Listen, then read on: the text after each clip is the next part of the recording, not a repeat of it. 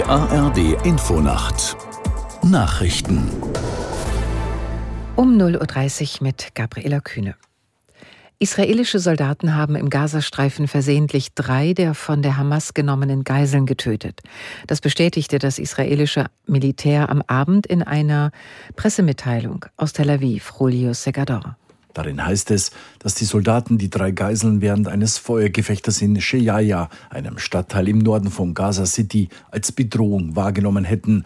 Daraufhin seien sie vom Militär erschossen worden. Unmittelbar danach habe man die Identität der Toten verifiziert und festgestellt, dass es sich um drei israelische Geiseln handelt.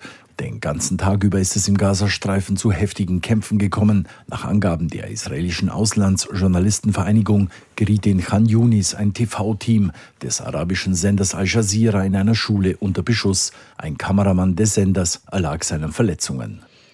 Nach den Angriffen auf Schiffe im Roten Meer hat die Reederei Hapag-Lloyd mehrere Frachter gestoppt. Bis Montag sollen keine Hapag-Lloyd-Schiffe mehr dort fahren, sagte ein Sprecher NDR 90,3. Aus Hamburg Dietrich Lehmann. Acht Hapag-Lloyd-Schiffe haben von der Zentrale am Ballindamm die Anweisung bekommen, einen sicheren Ankerplatz zu suchen und abzuwarten. Auch die dänische Reederei Maersk, die Nummer zwei weltweit, hat sich zu einem solchen Schritt entschlossen. Bis auf weiteres sind die Passagen durchs Rote Meer ausgesetzt.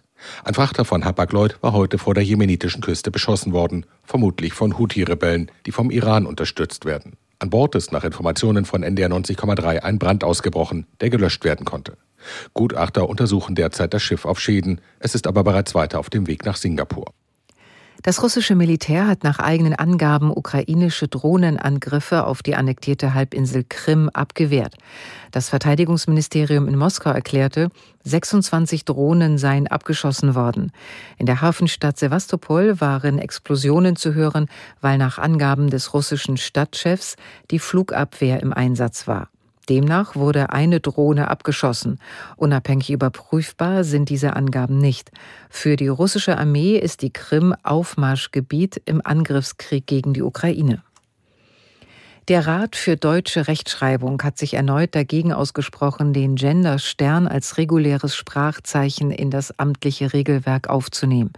Das Expertengremium verabschiedete in Mainz mehrheitlich ein entsprechendes Papier zur geschlechtergerechten Schreibung, wie aus Teilnehmerkreisen verlautete. Zur Begründung heißt es darin, Sonderzeichen innerhalb von Wörtern beeinträchtigten unter anderem die Verständlichkeit, die Lesbarkeit sowie die Eindeutigkeit und Rechtssicherheit von Begriffen und Texten. Das Wetter in Deutschland.